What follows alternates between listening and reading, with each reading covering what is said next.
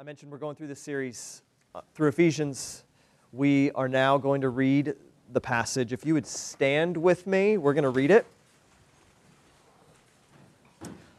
I am going to read and start in verse 1 of chapter 5 because it is really important for the rest of what we're talking about today, even though Brian talked about it last week, kind of unpacking for us some of its meaning. Um, and it's starting in verse 3 uh, let's see here. Here we go. All right. Therefore, be imitators of God as beloved children, and walk in love as Christ loved us and gave himself up for us, a fragrant offering and sacrifice to God. Now, our text. But sexual immorality and all impurity or covetousness must not even be named among you as is proper among saints. Let there be no filthiness, nor foolish talk, nor crude joking, which are out of place, but instead let there be thanksgiving. For you may be sure of this, that everyone who is sexually immoral or impure, or who is covetous, that is, an idolater, has no inheritance in the kingdom of Christ and God. Let no one deceive you with empty words. For because of these things, the wrath of God comes upon the sons of disobedience. Therefore, do not become partners with them. For at one time you were darkness, but now you are light in the Lord. Walk as children of light, for the fruit of light is found in all that is good and right and true, and try to discern what is pleasing to the Lord. Take no part in the unfruitful works of darkness, but instead expose them. For it is shameful even to speak of the things that they do in secret. But when anything is exposed by the light, it becomes visible. For anything that becomes visible is light. Therefore it says, Awake, O sleeper, and arise from the dead, and Christ will shine on you. Pray with me. Lord Jesus, we are gathered in this particular place in our city, sacrificing a couple of hours on a Sunday to gather with people, to eat food with people afterwards, because we believe, we quite frankly believe your promise. That anyone who would have ears to hear will hear the good news of your reign and the reality of new life in you. We, we confess, though, that it, it can be confusing in our city, in our century, in our culture, and in our moment. We've been through so much, and we need you to help us understand up from down, right from wrong, good from evil, beauty from ugliness. Because we don't just want to know you, we want to be like you because we believe that when we're like you, we are drawn nearer and nearer to you and used more and more by you. So please, this morning, shine a little bit of light into our hearts, give us hope, and give us the power to change. In Jesus' name, amen. All right, you can grab a seat. Okay, so last week, uh, my family and I weren't here. We were out in Indiana on my in my in-laws' lake, and it was glorious. It was amazing. We were on Zoom and got to hear what Brian unpacked for all of us. That last week, our union with Jesus radically shifts the hope we have for real change that everything that we do in obedience to God is rooted in who He's already made us in Jesus. That new humanity is here, and so we don't need to live out the old ways that, if we're honest, just brought about difficulty and pain and hopelessness and addiction and all the suffering of our present age. This week, uh, you probably feel a bit more of that kind of, oh my goodness, the, the commands of Scripture are so heavy and high. Right? We could just be totally honest about that. None of us come in with the posture that, like, oh yeah, check, check, check, check. As we're going through these lists that the Apostle Paul says, these aren't you anymore. But in the second half of Ephesians, we see that Jesus doesn't merely want to save people, but to make them good people. Did you know that? It's really easy to forget, but in the gospel, we are not merely free from the penalty of sin. You know, we're forgiven in Jesus. We are actually really free from the power of sin. To live new lives as people who have taken hold of real life. And the second piece of that is not just living freely and flourishing as we would imagine, but then we actually are used by God in ways that are filled with awe, that we can hardly believe the God of the universe would work through us in the midst of our city. And so, in this second half of Paul's letter to the Ephesian churches, these small communities in the ancient city of Ephesus, Paul, we cannot understand what Paul's saying if we bring a lens that primarily says, You're forgiven, you're forgiven, you're forgiven, freed from the penalty of sin, but then given a bunch of commands to be good people. And there's all kinds of ways that in our 21st century Western American church, we try and reconcile those while still believing the gospel is primarily just about freedom from the penalty of sin, freedom from judgment and guilt. So maybe, maybe you've heard, you know, God loves you, has a wonderful plan for your life, you are forgiven, and then who would just who would want to sin if you get that enough? And subtly there's this there's this separation of gospel from transformation. And so we kind of settle for these ruts and these tangled uh, snares and believe that, I mean, just muster what you can and God forgives the rest. It's kind of the way that we approach it. That's a really small gospel really small.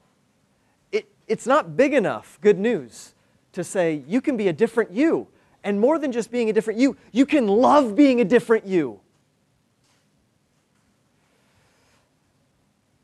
This is so needed, so needed, this bigger vision of the gospel in our day, that many people in the church, outside of the church, all sorts of walks of life are going through what's called deconstruction. Most of you have heard this term by now, but deconstruction is the simple uh, process of reassessing previous assumptions about what is true to, to actually test and meet them out and say, are these things really necessary or have I picked them up along the way?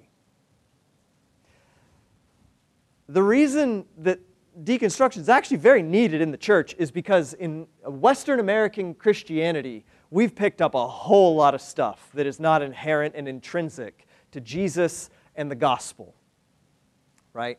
Uh, greed, materialism, uh, individualism taken to an extreme, white supremacy, all sorts of things are not inherent to Christianity. Those things should be deconstructed. And we're going to take two weeks uh, this week and next week in this passage of Scripture to say, okay, how can we deconstruct the right things without deconstructing the wrong things and finding ourselves way far out into the deep end of the tempest of where our culture is, which really ends us up in darkness anyway? Two things that in my conversations with people, what I've read and heard, two things that people are in the process right now, and many of you may have asked these questions about what it really means to follow Jesus in its essence and what needs to be deconstructed. Okay? The first one is we need to deconstruct Christian moralism. We need to deconstruct Christian moralism. The second one is we need to deconstruct cultural indoctrination. We need to deconstruct cultural indoctrination. That one's going to be next week. And there are verses in this passage that we're not going to talk about today um, that we'll deal with more next week. This week, we're going to talk about deconstructing Christian moralism. We need to deconstruct the right things. And I really wanted to title this one um, Getting the Hell Out of Heaven. Because that's in essence what we're deconstructing. There are ways in which the world, not in its good createdness, but the world in its hellish enslavement and hopelessness, has come into the church, which is supposed to be an embassy of the heavens, uh, the presence of God. We should want to deconstruct that stuff. Okay, let's dive in. Ephesians 3 through 14, uh, deconstructing the right things, getting the hell out of heaven, Christian moralism. Uh, first, we just need to get at the very basics and say moralism is not the moral vision of the scriptures. Moralism ain't the vision of the scriptures. Most of you would probably say yes. I don't think any of us need convincing that moralism is not the goal. But what we need to see is that moralism is not merely about thinking we're better than others, right? This kind of snobbishness towards the character of those people and our people. But we need to see that moralism is actually about not needing God. There's this inner soul working that says, if I can be good enough, and I might not, I might even acknowledge that Jesus helped me get good enough. But it's like he kind of gets me up on my feet and then I can walk on my own. What's really tragically missing in that is the kind of relational interdependence with God that Christianity and the gospel are all about anyway. As Fleming Rutledge writes in her book on preaching Jesus and the gospel, she says, Whenever we are sure that we are among the righteous, we immediately find ourselves among the arrogant. As soon as we are sure we are among the righteous, we are immediately among the arrogant. This is the kind of stuff that the church has, on a popular level, become very known for, right? hypocrisy, judgmentalism, all sorts of things that we want to be as far away from as we can. But until we can actually see how pervasive the water we swim in carries this kind of Christian moralism in the church, we will not do it successfully. Um, when we were starting the church uh, six or so years ago now, it's before we had ever launched anything, I was sitting down with a guy who was very interested in joining the Commons LA, and we talked about a lot of the overlap that we had in what we thought uh, Jesus was up to in the city and what kind of church community we need. And we had laid out a list of values and things that we wanted to embrace as a, a, a people, as a church. And one of them was predominantly about saying the kingdom of God is much bigger than any sort of one culture. And in a city as diverse as Los Angeles, if we believe that Christian faith in the church is a lot like any one given culture around us, we're going to be astray from our global Jesus. And he started asking questions. And at one point he said, Surely you believe, though, that some cultures are more like heaven than others. What's not articulated expressly in that are assumptions. Assumptions about cultural differences and what those are rooted in, right? I mean, you can hear it. Surely some cultures are more like heaven than others. Not some cultures reflect heaven in different ways than others, but a qualitative statement that is ranking cultures together. That, that's what we're talking about when we say Christian moralism. It's this belief inherently that behavior dictates betterness. Now, why does this get us so far off on the wrong track? And how can we read this passage of Scripture? The reason that I'm doing all of this work to set the stage is because if we bring the wrong lenses to Paul saying, uh, but no sexual immorality among you, no impurity among you, if we don't first take off the lenses, we're going to read it with the wrong heart. The moral vision of the New Testament is not primarily moral, but relational. That is to say, ethics, which are a good thing. We need to care about what's moral, what's right and good and true and beautiful, is rooted in relationship. Immorality is not the main issue with the world. Very common assumption with Christian moralism. Separation is the main problem with the world. It's the reason we feel so lonely. It's the reason we feel so scared of being honest. That all finds itself under the big umbrella that Scripture calls alienation. We read last a uh, couple weeks ago in chapter 4 that uh, sin and brokenness in the world flows from being alienated from the presence of God. We look all the way back into the garden in Genesis 1 through 3, and we see that we were made, human beings, you and me, were made fundamentally for the presence of God, for a kind of awareness of His presence with us, openness to interaction with us, joy in His beauty and goodness among us, and serving submitted to His will, knowing that that's what's good and beautiful.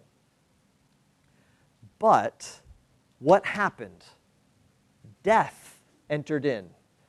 Why did death enter in? Death entered in because it's the outcome of created beings unplugging themselves from their source.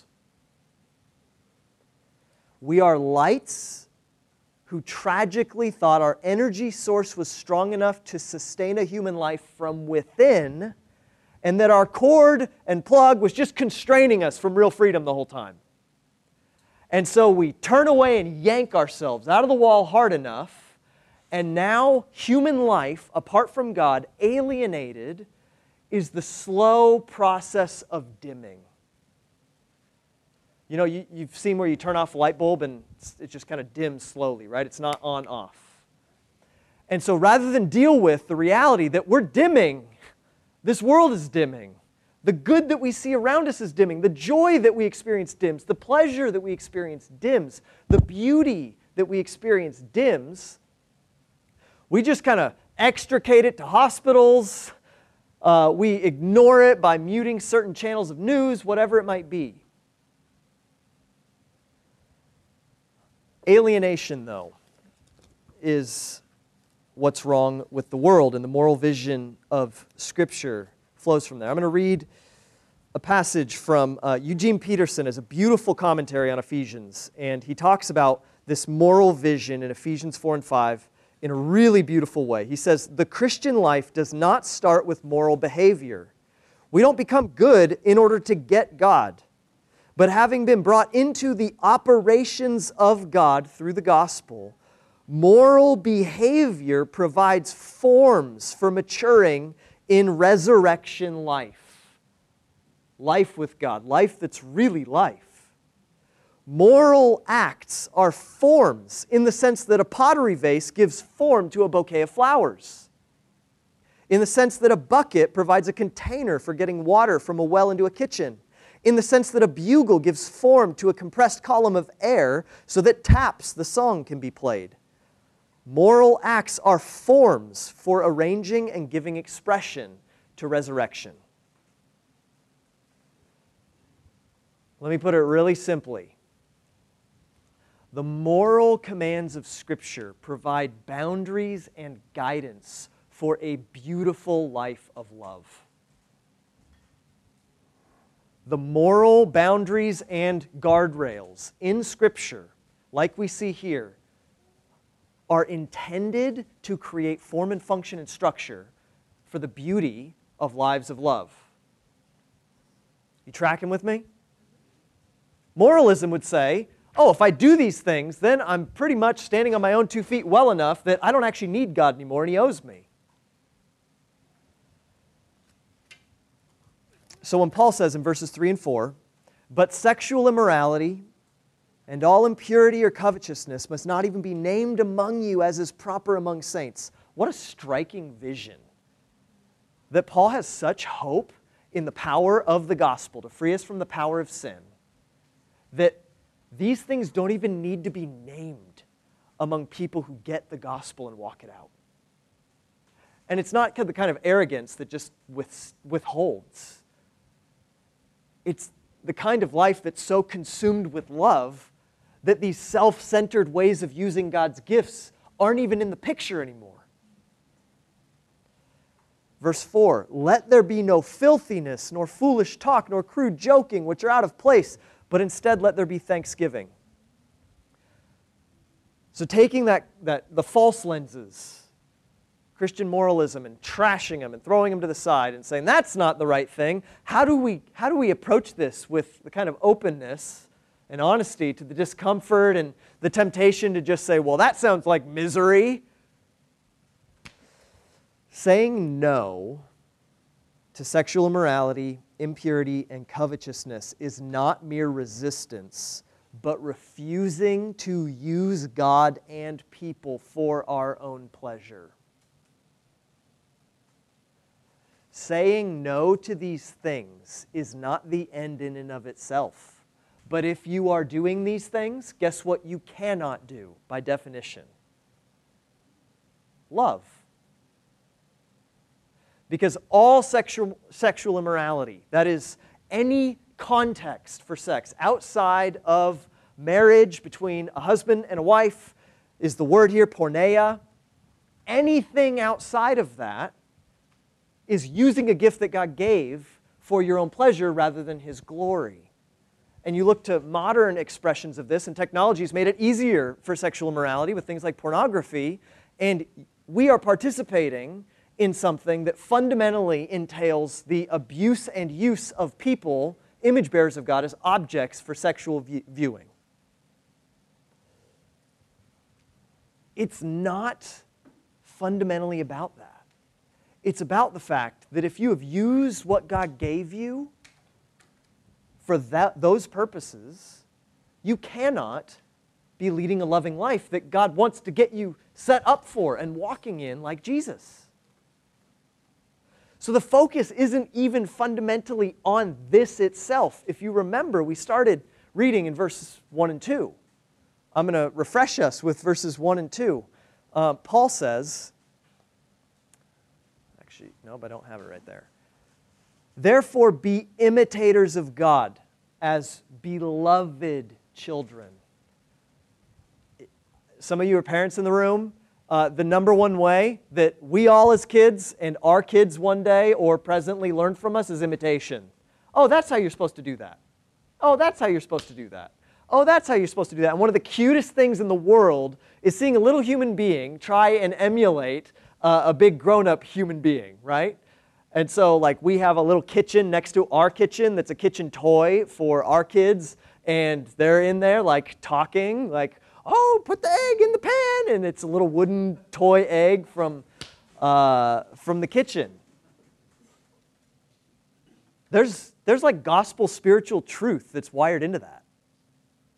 As you have been loved by God, it's not just something you receive, it's, it's an awakening to help you imagine what a loving life can be like. Oh, love means when enemies try and harm me, I still can not retaliate, but pray for and love them as Jesus did on the cross for me. We are beloved children. Verse 2 and walk in love. There's the life being put into practice. As Christ loved us and gave himself up for us. So, sexual immorality, impurity, covetousness. Let's define those real quick so that we understand what uh, the scriptures are actually calling us to abstain from so that we can live lives of love. I already defined sexual immorality. Um, the second one, impurity. Okay, purity is, is using something in accordance with its purpose. So, impurity is to use something that is contradictory to its purpose. So, a mercenary in war is someone who goes out to fight a battle not for the vision of why the battle is being fought, but for money. So, in essence, impurity is not just stuff that's dirty in whatever our mind's eye might culturally connotate, but it's to take something and use it contradictory to its purpose. Okay?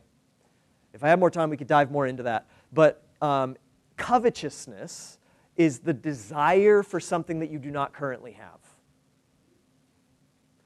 Uh, greed is one form of covetousness. In the Ten Commandments, says that you shall not covet your neighbor's wife or husband. These start to cut at the core of how we're used to living and how the very culture around us is like pointing us, directing us to live.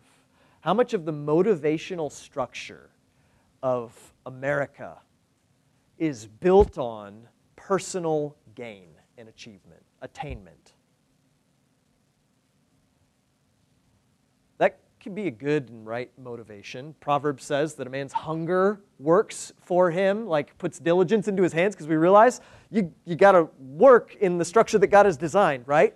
But we've taken it to such an extreme that ads and structures and governance actually try and cultivate a kind of self centered greed that could fall under this word covetous.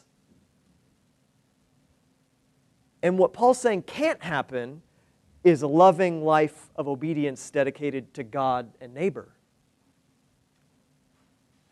Think about the notion of retirement.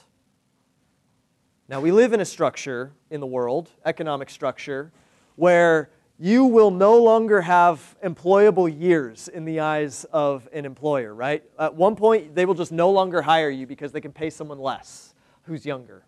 We got to live within those confines. But if our dream is to work hard so that we can kick our feet up in retirement and be the ones being served, I can't help but see how we're setting our hearts on something covetous of a certain kind of life. What if instead we said, all right, I want to be able to save up and retire, neutral thing, can be used for good or evil, so that I can live a life of service on into glory, and no one needs to pay me for it.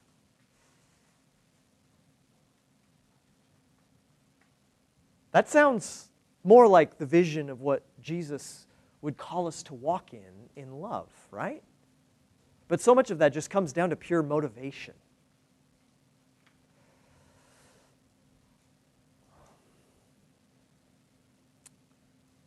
So, uh, the other three, foolish or filthiness, foolish talk, crude joking. Um, we're not going to get into the specifics of those. While the first three are about using people for self gain, these three are about manipulating people for self gain. Filthiness, shock people for the sake of having some sort of power over them foolish talk, just talk and talk and talk in the original language is kind of the, the meaning of it, so that you can impress people or whatever your motivation might be. Crude joking, say whatever you need to say in order to get, get a laugh. All of these things are, are about using our words for ourselves. And Paul says, throw them out, that a life of love can be cultivated. The antidote is surprising.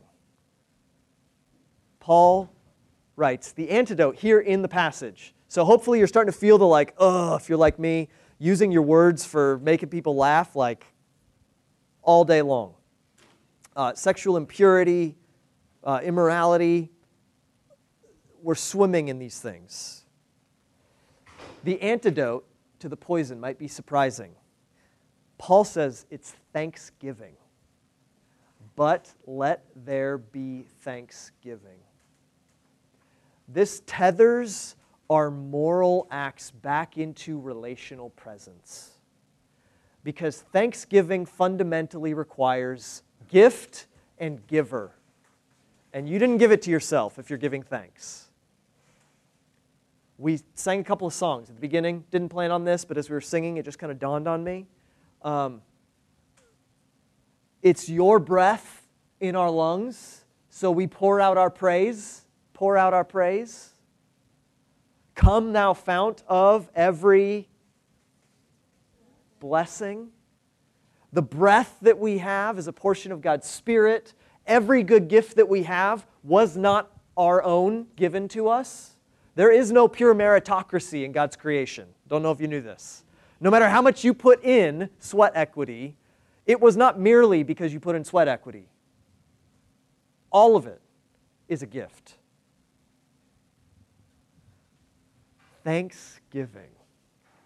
How's Thanksgiving going as a posture in our hearts? After the last couple of years, cynicism, doubt, in this whole process of deconstructing, one of the most common motivators is just begrudgingness. But if we can see the invitation that we are swept up into a world and a church where God pours out blessing, and more than that, is eager to bless, the practice of thankfulness sparks an other orientedness that can become the guardrails for a life of love. And I can assure you, practicing thankfulness to God and saying simply, Thank you that I have breath in my lungs today. Thank you for the beauty of the mountains, the sunrise, the sunset. Drive out to Malibu or Santa Monica and just be blown away at the beauty of the flippin' ocean. Are you kidding me? It feels like this infinite horizon beauty and beauty and beauty. It is a gift. Our participation in receiving the gift entails thankfulness. And then our hands start to go like this. And then our affections and desires start to change. And then we see someone in need because we're not so self focused and we, we're confronted with whether we're going to choose self or other. And we know what the Spirit would want us to do. And sometimes we fail and sometimes we succeed. And God slowly is rewiring our hearts and reconstructing our lives that we would see He doesn't want moralism anymore. We're freed from care and concern about failure and right and wrong to say, how can I love in thankfulness? Because all of this is a gift anyway. um, I was, this is where I think a lot of us just uh, totally fall on our faces. We are so self condemned, and, and it's evidence that we're caught up in moralism because we think, you know, we see a, a, an act of love and we think we are utter failures based on how many times we fail to choose the act of love. But God can actually, in the gospel, make us people who love loving. I saw a saint, it's just a term for Christian. If you're like, it's not a super Christian, um, as Paul says here, is this fitting among saints?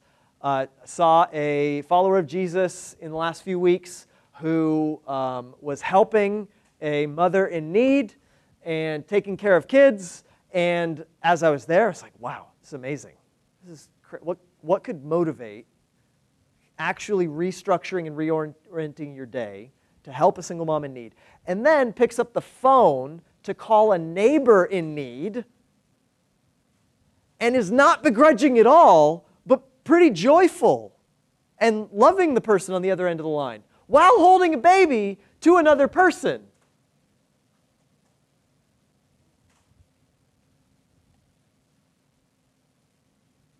Guys, love is not about checking off a bunch of actionable boxes, but being swept up in the love of God for us and saying, dang it, I want more of that.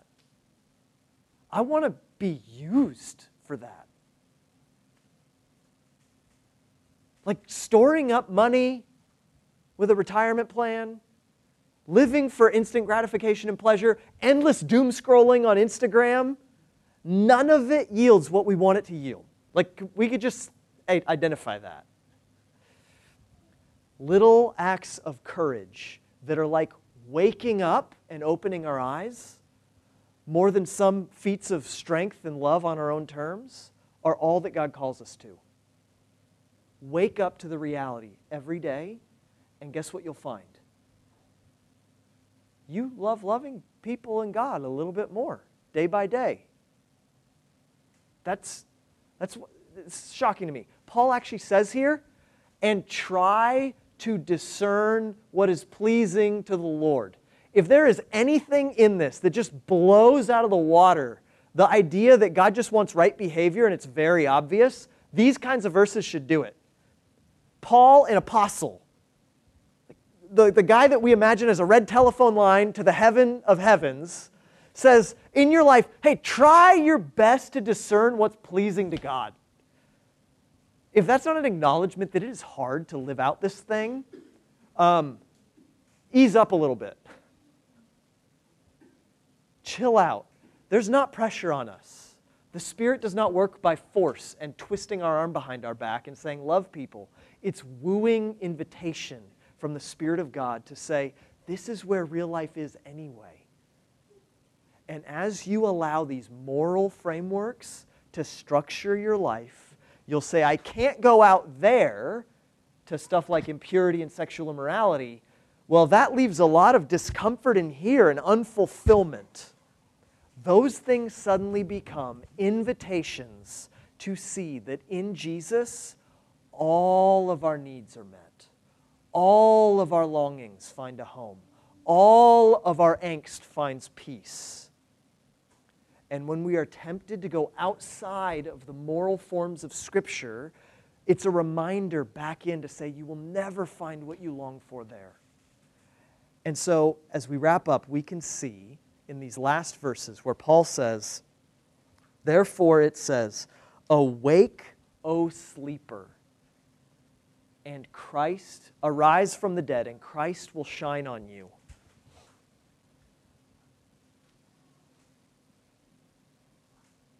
we see that the power for a loving life is simply our willingness. One author says that learning to live by grace is active passivity.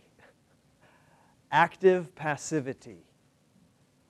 Going back again and again to the relational presence of Jesus that you and I have access to if we have trusted in Him, if we've bowed the knee to Him in faith, and say, I trust you. I have need right now. Help me. It's as simple as awaking from our slumber, rising from death, and Christ will shine on us. Um, I don't know about you, but I want to be a people that view the Christian life not burdened by a kind of moralism where we feel like we need to hide from each other lest we be judged and disqualified and all sorts of things, but as simple as saying, My goodness, what love we get to participate in, and we can spur one another on to who we can be in Jesus in a way that's like waking up. Open your eyes. Don't you see that you're never going to find what you want out there, crossing those moral forms? That life is actually found in Jesus. So, uh, I want to give us a few questions. Uh, what unlove do you need to bring out into the light of Jesus? What unlove, if sexual immorality, impurity, covetousness, uh, filthiness, foolish talk, crude joking, are all signs of unlove in our attempts to use people, where does it hit you? The answer is not reform, the answer is not pulling yourself up by your bootstraps. The answer is not hopelessness. The answer is awake, walk out into the light because you're already a child of the light. Honesty in community. Second question Where do you need to be known? You cannot follow Jesus. We cannot follow Jesus if we're so consumed with hiding, which is what Christian moralism pressures us into. We need to be fully known that we can be fully loved as we are. As much as we can be kind and hospitable to each other, all of us have gnawing in the back of our hearts and minds. If you really knew this about me, I do not know what you would think, how you would treat me. Guess what the only solution is to that? Bringing it out. I can assure you, if you are mistreated in that, come talk to me because that's anti gospel. But what I think you'll find is reception, compassion, kindness, and stirring hope in each other as we look to Jesus. Uh, lastly, where do you got to be thankful? Not as a moralistic act, but as a reminder that our very existence and the life that we desire is found, sparked by remembering everything we have as a gift from our gracious Heavenly Father, anyway. What can you be thankful for? Whether it's the breath, the gift, the promotion, uh, the people in your life, whatever it might be. Okay? And at our discussion table during lunch, this is the question that we're going to be talking through. And you can come back and process this with us if you want further application. How do we cultivate real experience of Jesus in our everyday lives rather than mere head knowledge of Him that leads to moralism? Okay? All right, I'm going to pray. Jesus, um, we confess that we, all of us, are tempted toward right behavior and achievement in our faith. We so quickly make the gospel into uh, self help. Would you help us to be a people who walk by grace, who walk in the light, who embrace the light? Who see your commands in Scripture not as moralism, but as moral forms, that we could actually love people well and not be hung up in that. And lastly, I pray for my friends here and for my own heart that you would help us to see the gospel is so big that you do not merely want to free us from the penalty of sin, of the feeling of judgment but you want to save us from the power of it, that we would no longer feel ensnared to what will destroy us, what undoes our humanity. So, wherever we find ourselves this morning, would you give us hope and thankfulness on the gifts that we've received? Um, help us to rightly deconstruct uh, Christian moralism and receive in full proof the gospel of grace. We pray these things in Jesus' name. Amen.